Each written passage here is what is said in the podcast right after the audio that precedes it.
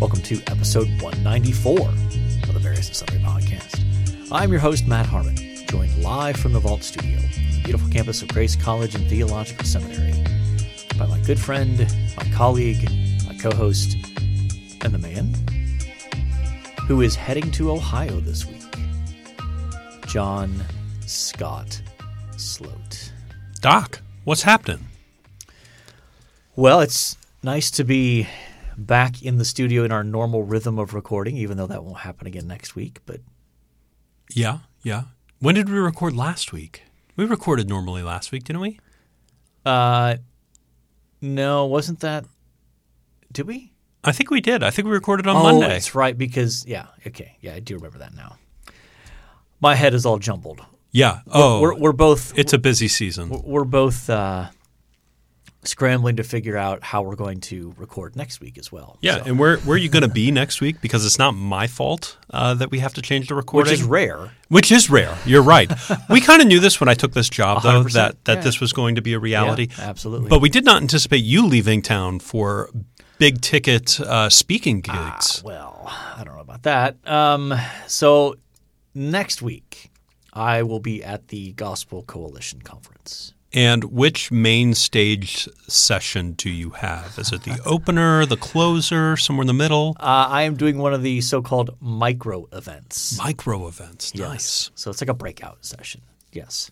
And uh, And that's on the Monday of Gospel Coalition, Monday afternoon. okay, and It's, so, that's actually exactly when we would normally be recording. okay. So if people want to hear you, Yeah. they could go to your micro event at the Gospel Coalition. That's in correct. Indianapolis, yes. Monday, Yes. one o'clock. Yeah, the whole session runs from 1 to 3. I'm one of several people that's a part of it. So Who else is a part of your micro sesh? Uh, probably the name most people would recognize out of this Trevin Wax. Okay. Yeah, yeah, yeah. Um, C.S. Lewis guy, big C.S. Lewis Yep. guy. yep. So um, let's see. Alan Noble is also part of it, right? Or did he, back out? No, no, no. I- as far as I know, he's still in. Okay, okay. As far as I know. Um, let's see who else. Uh, Timothy Paul Jones, who's a uh, um, apologetics prof at Southern. Okay. Irwyn Ince, who's a pastor in the Louisville area as well. Nice job pronouncing that. I appreciate that. I'm that. working yeah. on it. I'm working on it. Um, yeah, there's a, there's there's a bunch of us, so it's even hard for me to keep track, to be honest. And, and and what's the format? Do you have like um, twenty minutes to talk, or Each like, of us will give short, almost like TED Talk sort of presentations, and then there'll be a panel discussion Okay, with with some interaction. So yeah. nice. So I realistically, I may end up we may end up recording. I may record from my hotel room uh, before the event on that Monday. We'll see. Yeah, We'll see. it'll work. because we're going to have to talk about the the previous weekend's Sports, sports. Absolutely. we, have got to get that in. So, anyway, if you'd like to contact the show, you can reach us on Twitter at VNS Pod. Email the show various and sundry podcast at gmail.com. We're on Facebook. We are on YouTube. And we would appreciate a review and a five star rating. All right, John, let's go ahead and jump into the world of sports. Let's start with NFL. Okay. I mean, it's uh, this It, is it's been a. It feels like it's been a. a it feels like I've lived a life since Yeah. we last recorded. yeah. So last week we recorded on Monday afternoon as we normally do, Yep. And the Jets had not started their season yet. They were playing the Bills on Monday night, mm-hmm. and so there was there was optimism in the air. There there was Yeah. there was hope, and so to to set the stage on that Monday night, I on, was on having- S- on September 11th in New York City. yeah helpful yes Just just to even Yes. amp it up a bit yeah more. with after Aaron Rodgers ran out of the tunnel, wasn't he carrying like a big American flag? He had a he had an American flag in hand. Yes. Okay. Um, so on that night, I have my mentor group of seminary guys in my home, and Yeah. so wasn't watching the game at that point. We were catching up on our weeks, praying, spending time in the Word, and then when dessert time came, that's when I turned on the TV, and this was like, oh, I don't know, it was like, like halfway through the second quarter, and I turn it on, and I'm not really paying that much attention because I'm talking with the guys and that sort of thing, and I look up at the screen, and I'm like. That's not Aaron Rodgers. That's a Mormon. That's not Aaron Rodgers. Yeah. Like, what is going on? And then, of course, check Twitter and discover on the fourth play, Fourth play. Yeah. Aaron Rodgers tore his Achilles. Yeah. So talk Um, us talk us through the emotions of that evening. So I heard one guy describe it, and I, I, I think this was helpful as perhaps the highest of highs to the lowest of lows that there's ever been in sports. so I mean, I mean, he, this this radio host was trying to get people to call in, say like, can you find a bigger discrepancy between a highest of high moment and a lowest of low? Okay. uh, moment. Um, and, you know, running out on the field on September 11th with the American flag, so much hope and optimism. I mean, go back and read the Twitter feeds from that game. The beat writers all say, like, we've never heard the stadium this loud before. There's never been this much optimism. And then uh, to see, like, the Twitter doctors weighing in, going, like, oh, that's an Achilles. That's an Achilles. And they're going, well, we don't know that. Yeah. And then everybody just sort of dawning on them as it went from halftime to the third quarter to the fourth quarter to the confirmation after the game that they Yeah. were pretty sure. Yep. Yeah. It was awful. Absolutely crazy. Uh, I got four to six wellness check text messages in the course of the game. Yeah. So uh, several people Yeah. were texting me going like, "Are you okay? Are you in a safe place?" So, yes. So, I mean, by now people realize the Jets uh, miraculously, essentially, went on to win that football game. Yeah, I mean, the defense is still a top five defense in the It. NFL. Uh, Josh Allen is still, I, you know, people want to put him in an elite category. I don't think he's there. He throws too many interceptions. Mm-hmm. Uh, he threw three interceptions to one guy. Yeah. So, I mean, the Bills had as many points as interception, uh, as many points in the second half as they had interceptions. That's not good. That's not a winning recipe. So, um, yeah, I, the Jets' defense is el- defense is elite, and it's going to win them some games. It just will. Uh, Yeah. So, And another bright spot. Two two things stood out to me. One was the absurd touchdown catch by Garrett Wilson. yeah, that was awesome. I And the absurdly bad throw that led Oh, it's to the- terrible. to the, to the great catch. it looked like Zach Wilson was actually trying to throw it to the defensive back. One hundred percent. You know that was a run play. They called a run play, and it was a just sort of wink nod between Zach Wilson and Garrett Wilson to do that. So everybody else thought this was going to be a run. Yeah. I mean, a terrible throw. But uh, again, I, I don't like the overreaction, the hype stuff, but like I, I don't remember seeing a catch where a receiver backhands the ball, in essence, kind of tipping it to himself Yeah, and then coming down with it. All the while, like with the defensive back draped all over. him. So that was fun. Um, he's he's amazing. he's very very good. I mean, you very very good. you could tell at Ohio State he was going to be a really good NFL wide receiver. Well, did you see him yesterday? He had uh, that 68 yard touchdown catch. yes. Yeah, and I think people don't always recognize like he's not like an elite speed guy, but he's faster than a lot of people think he is. I think. Yeah, yeah, And quite frankly, if Zach Wilson's arm isn't just tapped, Garrett Wilson has another touchdown in that game that's right. because he was open in the corner of the end zone. Zach Wilson tried to get it to him. His arm was hit as he was throwing. Ball went incomplete, but he was open. Yep, So yep. Anyway, uh, and then of course um, the ending of the game. Yes, yes. I mean, you don't see too many games end on a walk-off punt return touchdown. in overtime. Yeah, yeah, by that- by the guy that was featured in Hard Knocks. Yeah. where they were in the room when he found out he made the fifty man three uh, fifty three man roster. Yeah. He uh, uh, went to I can't remember what school he went to. Uh, I don't remember. It's it's a smaller school. It's Yeah, not it's- like one of the Power Five conference schools or something like that. yeah, it's a smaller D one or D two school, and he Mm-hmm. walked on and uh, uh, ba- basically signed undrafted rookie signed with the Jets and Mm-hmm. made the team because of his speed and Well, that decision seemed to have paid off already. yes, yes, So, um, so they did pick up the win. Uh, they came back to earth this past weekend against the Cowboys. yeah. Dallas is a good team. They are. Dallas is a good team. I will say we had there were some bad calls in that first half uh, against us. I didn't watch it carefully, so I can't Uh, ca- comment on that. Yeah, some some bad calls, Okay. but the offensive line was not very good. Uh, I think Dallas had a good game plan for us, uh, and I don't think we responded well. I Yeah. think we tackled poorly and uh, played sloppy football. Yeah. I don't think it's all on Zach Wilson's shoulders. I think it is a different game with Aaron Rodgers in there, obviously. He But covers. He, he he makes up for and covers a lot of deficiencies. He's Oh. capable of that. Oh yeah, but Zach Wilson's two minute drill was was very very good. Um, took them down the field, ran when he needed to. I, I thought he did an okay job until the fourth quarter when he was just his old self. Okay.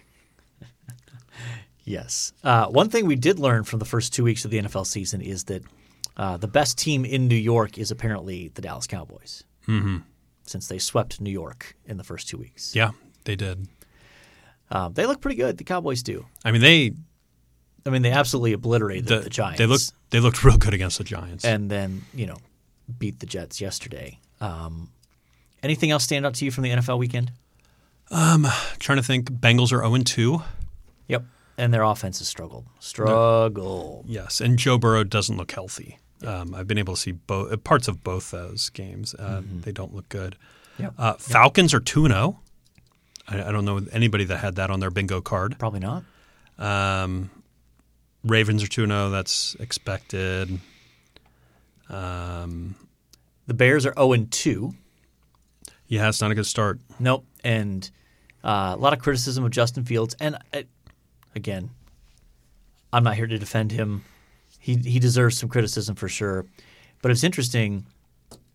Um, for some reason on my Twitter feed now, some some Bear stuff shows up in terms of like analyzing Justin Fields' play and that sort of stuff. And um, there's a good bit of discussion of, yeah, Fields has lots of room to grow, but they're still not. That that basically the Bears organization has not done him any favors in terms of how they've coached him Yeah, and what they've you know created in terms of some bad habits and, and that kind of thing. So anyway, Commanders are two and zero, that's also a surprise. Yeah. and the Broncos are zero and two.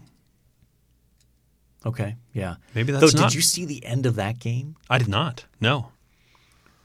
Broncos are down eight. They throw a Hail Mary on the last play of the game. The ball gets ricocheted like three times. They catch it. It's a touchdown.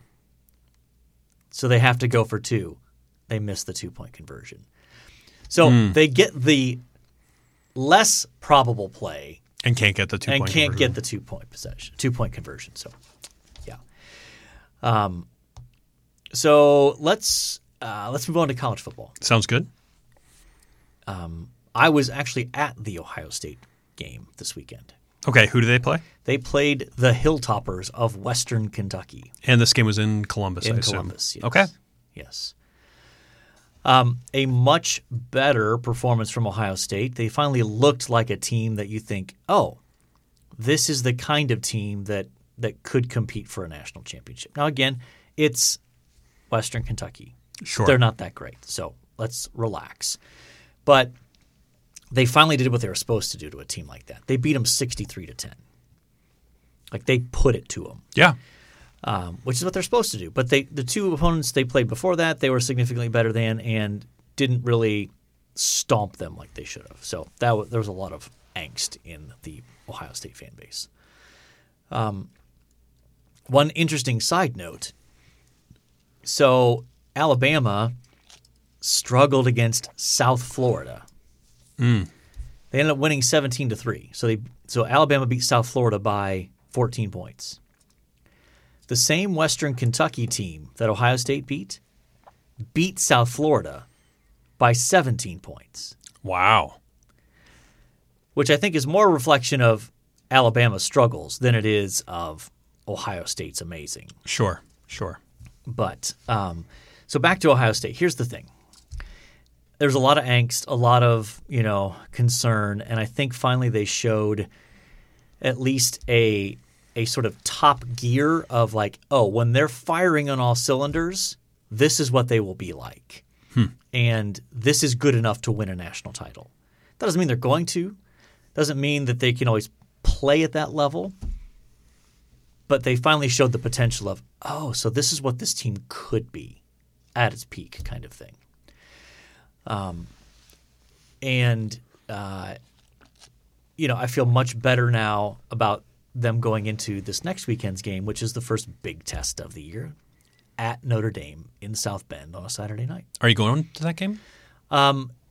do you know my financial situation john do you think i am made of money I can't afford the Catholic seats. Is that the is that the issue here? yes Hmm. Interesting. yes Um, one game I did want to talk about. I don't know if you saw it. I did not see it, but I heard a lot of people talking about. it. I have a story about it. But Colorado, Colorado State. I only saw highlights because that game didn't start until ten o'clock at night. Because it's, I mean that that's they're in the Mountain Time zone, mm-hmm. so that was eight o'clock their time. But I couldn't. There's no way I was staying up for that. Yeah. Um, apparently was a was a great game. Yes, Uh, that's and, what I see. And apparently a lot of extracurriculars. I'll, I'll leave it at that. I mean, it's a natural rival rivalry between Colorado and Colorado State. That is a legitimate, long-standing rivalry. Uh, but there was a lot of talk leading up to the game as well. Well, so uh, this is well documented on the podcast. I go to bed early, um, so I definitely did not stay up for that game. But I had an early flight the next morning. So my wife and I were in uh, Durham, North Carolina, and so we got to the airport two hours before our flight. We were at the airport at five thirty in the morning. Mm-hmm. We are on the bus from the rental car lot to the airport at five thirty and we're on there with a bunch of college football fans because there was a college football, two college football games in Durham that weekend, two oh, D one, Okay. and everybody, all, everybody on this bus at five thirty in the morning was talking about Colorado, Colorado State, hmm. and how they stayed up to watch the game. that ended three hours previous. Yeah, it would have ended around two thirty. Yes, yes, that's what they all talked about. They're like, "Oh, I'm on three hours sleep," you know. Yeah. Which it just, it just blows me away. Colorado, I don't think was on anybody's radar No, they were completely irrelevant.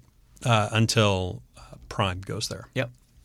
My other story from the weekend about college football was uh, uh, I was driving through Chapel Hill to pick up Andrea Saturday night uh, from a function with uh, with her sister, and I'm driving I'm driving through, and I get on I merge onto the highway, and all of a sudden there are two cop cars leading a, a five charter buses from Chapel Hill toward the RDU airport. Okay, there you go. It was the Minnesota football team Okay, who just had lost? who just had lost Yeah, badly to uh, North, Carolina. Yeah. Okay. Did you get to slip in behind that? And You know, it, it was kind of funny. So there was no cars next to them, uh, and it was like a it was like a th- we had three lane three or four lanes, and there were no cars around them. However, I merged like in the middle of this uh, caravan of chartered buses, and so I'm like, should I be here? Do I put on the brakes and back off? Do I speed up and get past these cops with their lights on? Probably prob- not. that's probably not the best decision. And so I just kind of stayed there and like looked for any sort of driving social cues that I should not be here. And none ever came, and I, I exited pretty quickly. But gotcha. Okay. it was it was one of those moments where I'm like, I don't know what to do yeah. here. They don't the driver little the book, the driver's book, does not prepare Doesn't you cover for, that one. for that. Yeah. Anyway, those are my two college football stories Well, from the I- weekend. I mean, the big story from that Colorado Colorado State game, besides Colorado winning in double overtime, is um, uh, Travis Hunter, one one of Colorado's big name players, plays both offense and defense, uh, got injured on a complete cheap shot after the play hit. Have you seen this? No, I haven't. I didn't even see highlights. So they threw the ball to him. Ball was well overthrown, and well after the play, this the safety one of the safeties from Colorado State comes in late and absolutely like blasts him like in the ribs Oh gosh. and gets flagged for it. But like Travis Hunter had to go to the hospital, and he's going to be out for at least a few games, I think. And he's he's one of their two best players. Him and uh, uh, Deion's son, who plays quarterback. They're, those two are their best players. Yeah. Uh, so it it was a totally and obviously dirty play. In the NFL, they probably would have, um, they probably would suspend him for it. Hmm. Uh, definitely would fine him for it. But it was just a 15 yard personal foul penalty, and uh, as far as I know, there's no been no action as of yet. So Wow. anyway. Um, so, and also just a few other things. We mentioned Alabama struggled. We meant uh, Georgia struggled.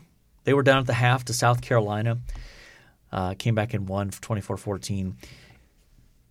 And uh, Michigan also struggled. So uh, they did end up beating Bowling Green 31 6, but their, uh, their quarterback, J.J. McCarthy, who some have hyped up as a Heisman candidate and a first round draft pick, maybe a Heisman candidate, depending on perform- There's no way he's going to be a first round draft pick. Threw three interceptions against Bowling Green. Not a great performance for him. So, Uh, Kansas State lost. Tennessee also lost. Two top 25 teams that went down this weekend. Yes, yes, um, and also uh, something of local interest. Missouri beating Kansas State. Like, why is that local interest? Because the kicker for Missouri graduated from Warsaw High School. Did he really? Yeah, and he kicked a 61 yard field goal to win the game. Yeah. So That'll do it. props to him. Yeah. Ah, So much sports we could talk about. We could totally turn this into a uh, Sports only podcast. yeah, but you know We, sh- we shan't. We shan't, yes. We shan't. Ready to move on? Sure. All right. We are continuing our series on uh, 2 Peter 1 and the, the list of uh, character qualities that uh, we as believers are instructed to add on to our faith. There's sort of a building block kind of picture here. Um, do you have the text in front of you there, John? Uh, yeah. You want me to read? Where, where do you want me to read? Uh, just to get the running start. First, let's- first three? Let's see here. How about, for the sake of time, let's just read verses 5 through 7. Just, Okay. Yeah. Uh, for this very reason, make every effort to supplement your faith with virtue, and virtue with knowledge, and knowledge with self control, and self control with steadfastness, and steadfastness with godliness, and godliness with brotherly affection, and brotherly affection with love. Uh, you say through eight? Yeah, sure. Okay. For if these qualities are yours uh, and increasing, they keep you from being ineffective or unfruitful in the knowledge of our Lord Jesus Christ. Yeah, so I mean, part of the heart behind this uh, series is um, it lays out a, a compelling case for. I think I would hope all of us as Christians want to be effective and fruitful, and that these um, building blocks of character qualities are laid out by Peter as uh, things that we need to actively pursue. These are not things that just magically happen to us. They need to be actively pursued. And so last week we talked about uh, faith as the starting point, and then this week we pick up our discussion with virtue. Um, though it's interesting uh, reading out of the ESV here, if you look at uh, the footnote they include there, uh, it says another possible way to translate that is excellence. Which I believe they do translate it that way in verse. Is that three? Verse three. They have the, I believe, the same word. Uh, verse 3, let's see here. Um, Who called us to His own glory Yes. and excellence. Yes. So, um, the the unfortunate thing is, is that although that's one one word in Greek, arete, it's virtue and excellency strike us differently in English. Mm-hmm. Not that they're completely unrelated, but they. w- I I don't know that we would immediately, if I asked you for a synonym for virtue, I don't think excellency would be up on the list. You might get there eventually, or vice versa. If you ask for what's a synonym for excellence, I don't know that virtue would be one of your first few choices. Yeah, I mean, if you attached moral excellence to it, Yep. you, you might get there a little bit quicker. But you're right. Yeah. they're not 100% overlapping. Okay. So let's uh, uh, let's talk about both because I think I mean the word itself lends itself to thinking about it from both perspectives. Let's start with virtue. Okay. So, what comes to your mind when you when you hear the term virtue? I, I, I think of um, character, moral quality, uh, uh, character traits that are positive in nature and that, that accord with a philosophy of life, things like that. Yeah. Yeah, I mean, I, part of this is probably just my own background, but I also think of um, in the ancient world, just the what what makes up the good life. Th- those those were conversations that were bound together. Like, what is the good life, and what is virtue? Those two things were um, essentially inseparable in the ancient world. If you're going to talk about one, you were going to talk about the other. Yeah. And th- those virtues ultimately lead to the right. good life. That you couldn't have the good life without some measure of virtue. And that, in one sense, the degree to which you possessed virtue and virtues was directly proportional to your experience of the good life. Yeah, I, and uh, you know the the good life is such a broad term, right? And I I I, I was reading just a little bit on this word this morning, and uh, I think one of the philosophers, I, I can't remember which, uh, uh, used to use this word and say, "And it will make you wealthy." You know, you know this, these Mm-hmm. virtues that you know, however he was defining them, will make you uh, a wealthy person, and that is part of the good life. Yeah. Yeah, for sure. I, um, there was in the ancient world there was more of a connection between um, what we would see at the discussion of virtue as well as sort of prosperity. I don't think those things tend to be as easily connected in our contemporary culture. That if you want to talk to somebody about the good life, or what maybe, maybe, maybe let me back that up. Uh, we're going to talk to someone about virtue. You're probably not that close to a discussion of wealth and success in Yeah. our culture. unless it's the the perils of those things, right? Right. Like like this is these things could potentially hurt your virtue. Sure, sure. Um, in fact, uh, quite frankly, I think many in our contemporary society would say uh, you cannot pursue prosperity and pursue, pursue virtue at the same time. That they are essentially mutually exclusive. I think that can take different forms. Mm-hmm. One angle is the Christian form to say, well, if you're going to pursue that kind of prosperity, you're probably making an idol out of it. And mm-hmm. then that's the, the exact opposite of Christian virtue. Mm-hmm.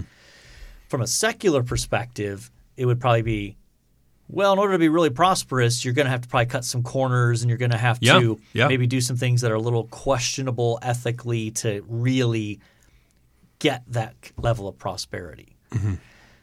So it's just it's fascinating to me that in the ancient world, you would talk about virtue and the good life and and prosperity, even specifically financial and wealth, financial wealth, and those two things would be discussed in conjunction with each other, and that's not the case in our contemporary culture. Yeah. What do you think that is? What what's changed? We're getting into history of thought here and how it shapes, but Um, well, I, in one sense, I think um, in the ancient world there was a little bit more um, sort of reflection on virtue and um, bigger issues like that than there is in our contemporary culture. We're a very pragmatic people now yeah. and um, even the pace of life. I think we've talked about this in the podcast. The pace of life being so busy pushes against time and effort to reflect on the big things of life because you're so consumed with, well, what's the next thing on my to do list? What do I have to do to get this done? What's next after this? Um, and how do I get that kind of thing that you often don't take time to reflect on what kind of person do I want to be? What kind of person should I be?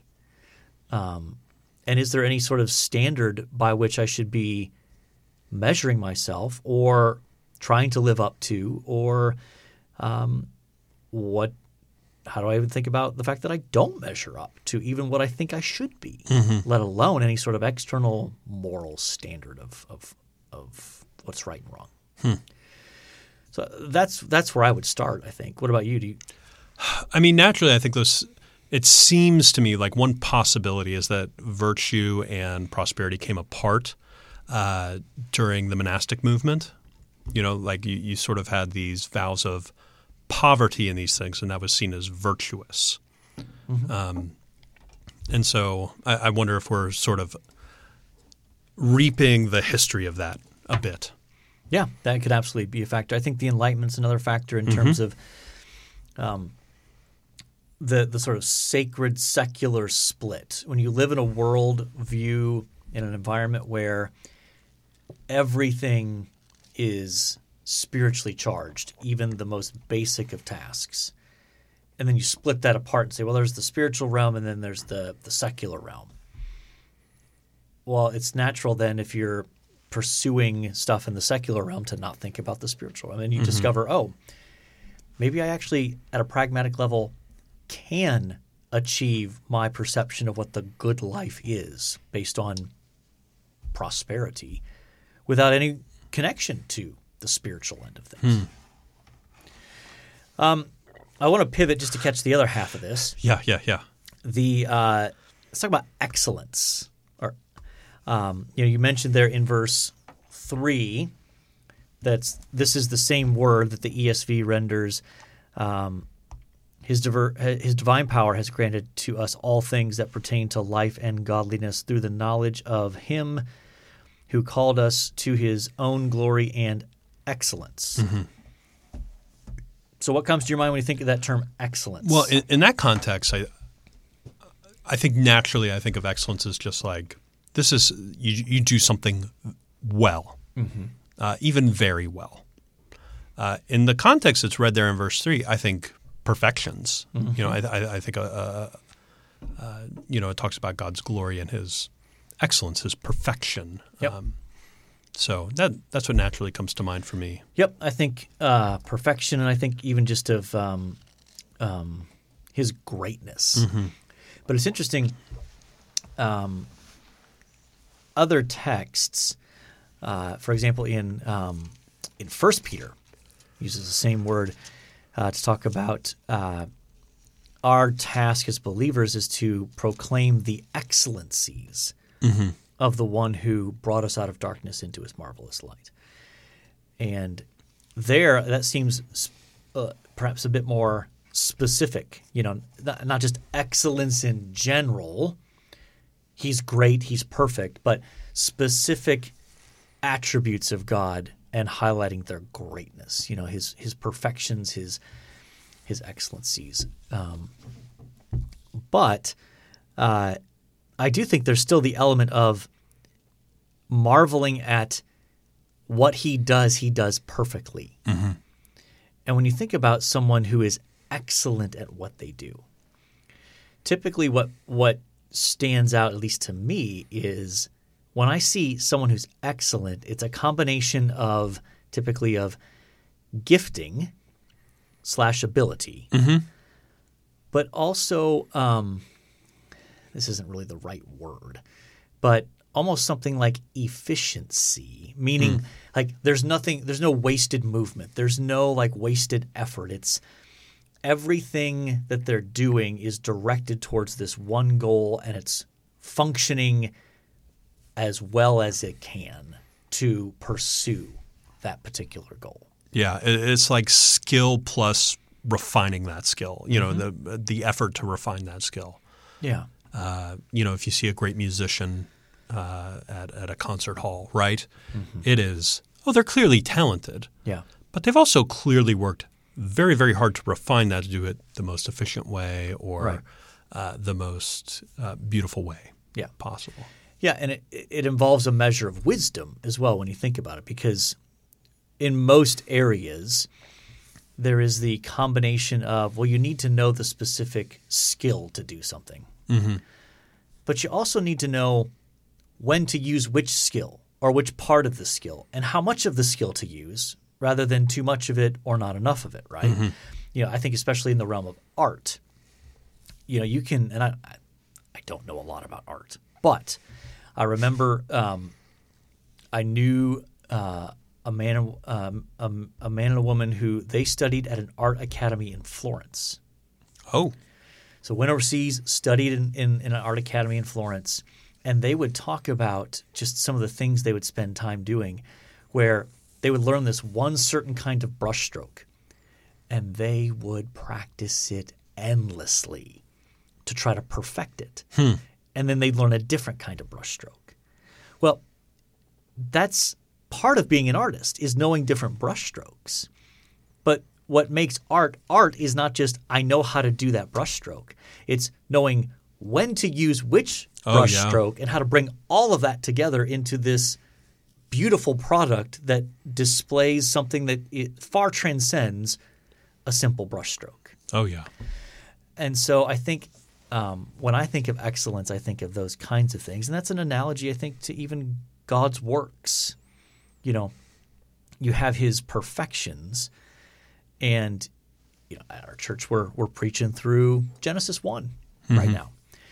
And um, it's when you stop to think about the complexity of creation, and and even just this is one of the things I think science can really help us with to show us the complexity of things. Where you're like, all those things happen in this simple act of like photosynthesis, or even how do we see? Like how does the eyeball work? How does the eyeball convert images into some form of electrical impulses that go into our brain? And that makes sense to our brain and it enables us to see, to interact with the world. Mm-hmm. Like, how does that work? It's Yeah. fascinating. I mean, it's way beyond me. And even even when a scientist can explain it, there's still this element of wonder. Like, So you're telling me there's rods and cones? yeah, we got rods, cones, nerves. we got a lens in there somewhere. Yeah. we got a retina. Like, but and it just it may, it blows my mind to think somebody could think that all evolved out of nothing. What? How? Mm-hmm. It all works together so incredibly. Like how? anyway. But like there's just an excellence sometimes that I think you can see even just in the natural world mm-hmm. of the complexity. So how does that end up on our end of things? Well, obviously the virtue piece is un- understandable in us pursuing virtue, pursuing moral goodness. But I also think there's an element of us as Christians, we should pursue excellence. We should pursue doing things to the best of our ability, not so people think we're great, but so that it reflects back on the God who made us and the God who gave us the gifts and the abilities and the skills and all that sort of thing. Yeah, d- doing things, uh,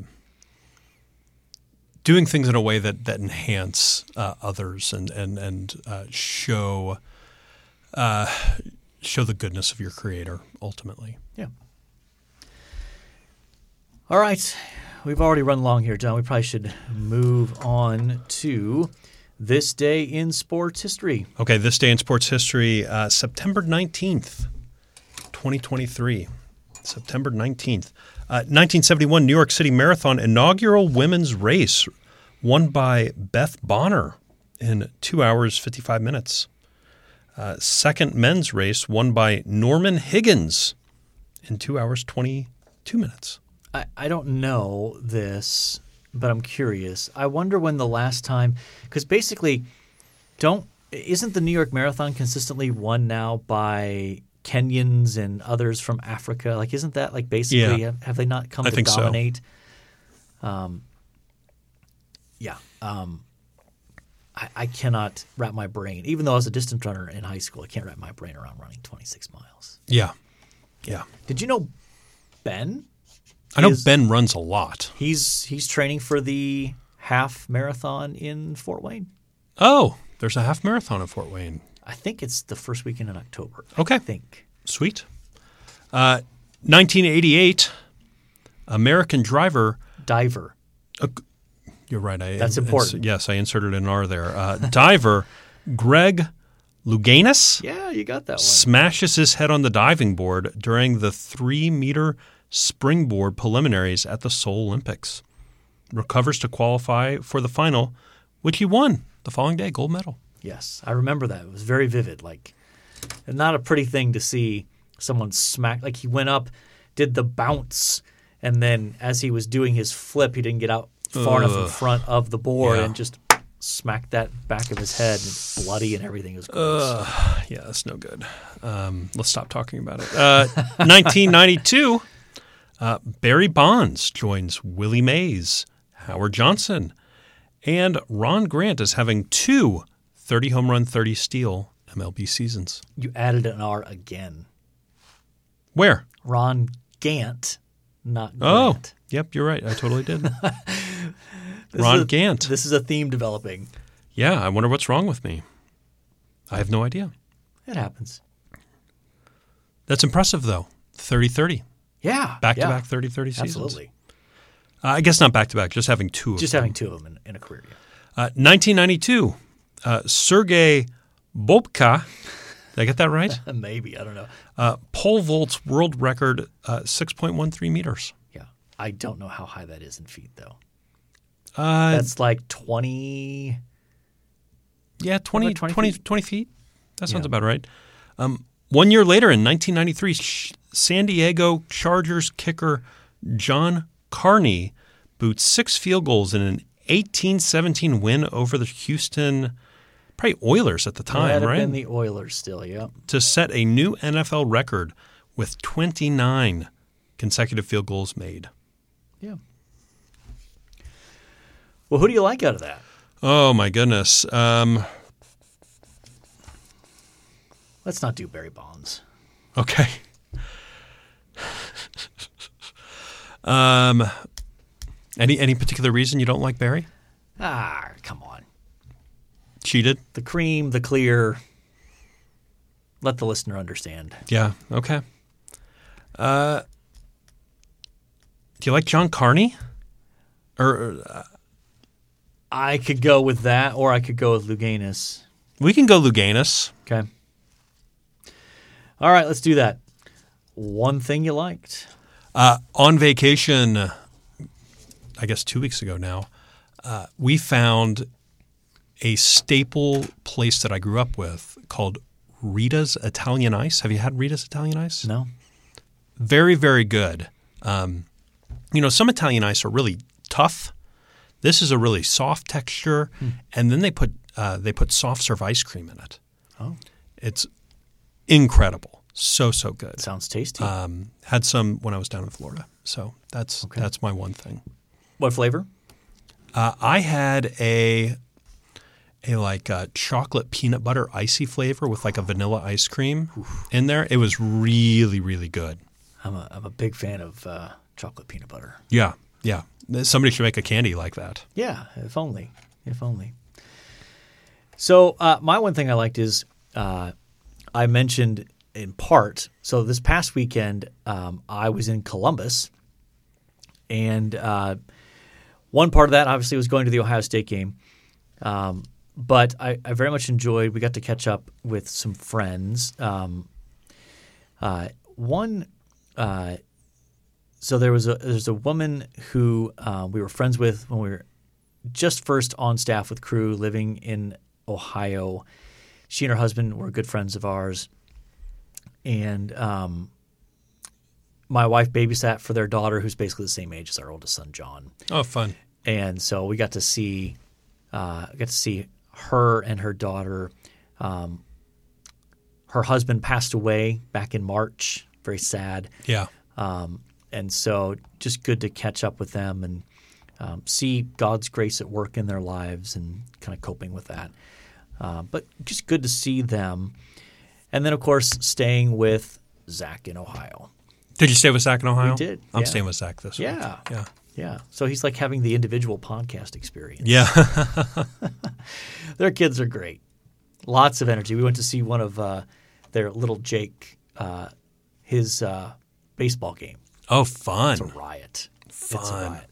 And thankfully, there were no like stupid, absurd parents yelling obscenities at officials or anything like that. So that Yeah, was- that's wild stuff. yeah. So uh, shout out to Zach and his lovely wife Sarah in Ohio. And you'll get, to, like you said, you get to see them this week. So Yeah, Thursday Thursday night. Yeah. All right, John. We have talked lots of football. We've tried to talk you through your loss Yeah, counseling in progress. of yeah, uh, of your beloved quarterback. Someday we'll do a, they'll do a thirty for thirty on what was your favorite moment of the Aaron Rodgers era in oh, goodness. New York. Do you Does think he comes back? I think so. I think so too. I think all indications. I think so, too. he's planning to. Uh, apparently, had a newfangled Achilles surgery that could bring him back as soon as January. that seems absurd. It seems absurd to me too. And but it seems unnecessary. I mean, even if the Jets could get into the playoffs, uh-huh. man, that just seems like Well, I like it from the fact that like, you know, normally it's a it's a one year out sort of thing. So Yeah. If he's back for training camp next summer, I'd be over the moon. Mm-hmm. And he's able to fully participate, test that Achilles. yeah, yeah. I'd be over the moon. We have talked. Let me start this again. Yeah, we sorry. have talked. No, no, no. That's not your fault. I broke it off into the a little bit. discussion. Yeah. Now we're breaking it off again. Yeah. Okay. Let me try it one more time. Yeah. We have talked Jets football, Ohio State football. We have talked virtue and excellence. We have talked Greg Louganis. We have talked Rita's Italian ice. yeah. Yeah. Rita's. We have talked about my trip to Columbus. And so I think by definition, we have covered our various and sundry topics. And all that's left to say is until next time, the Lord bless you all real good. Later.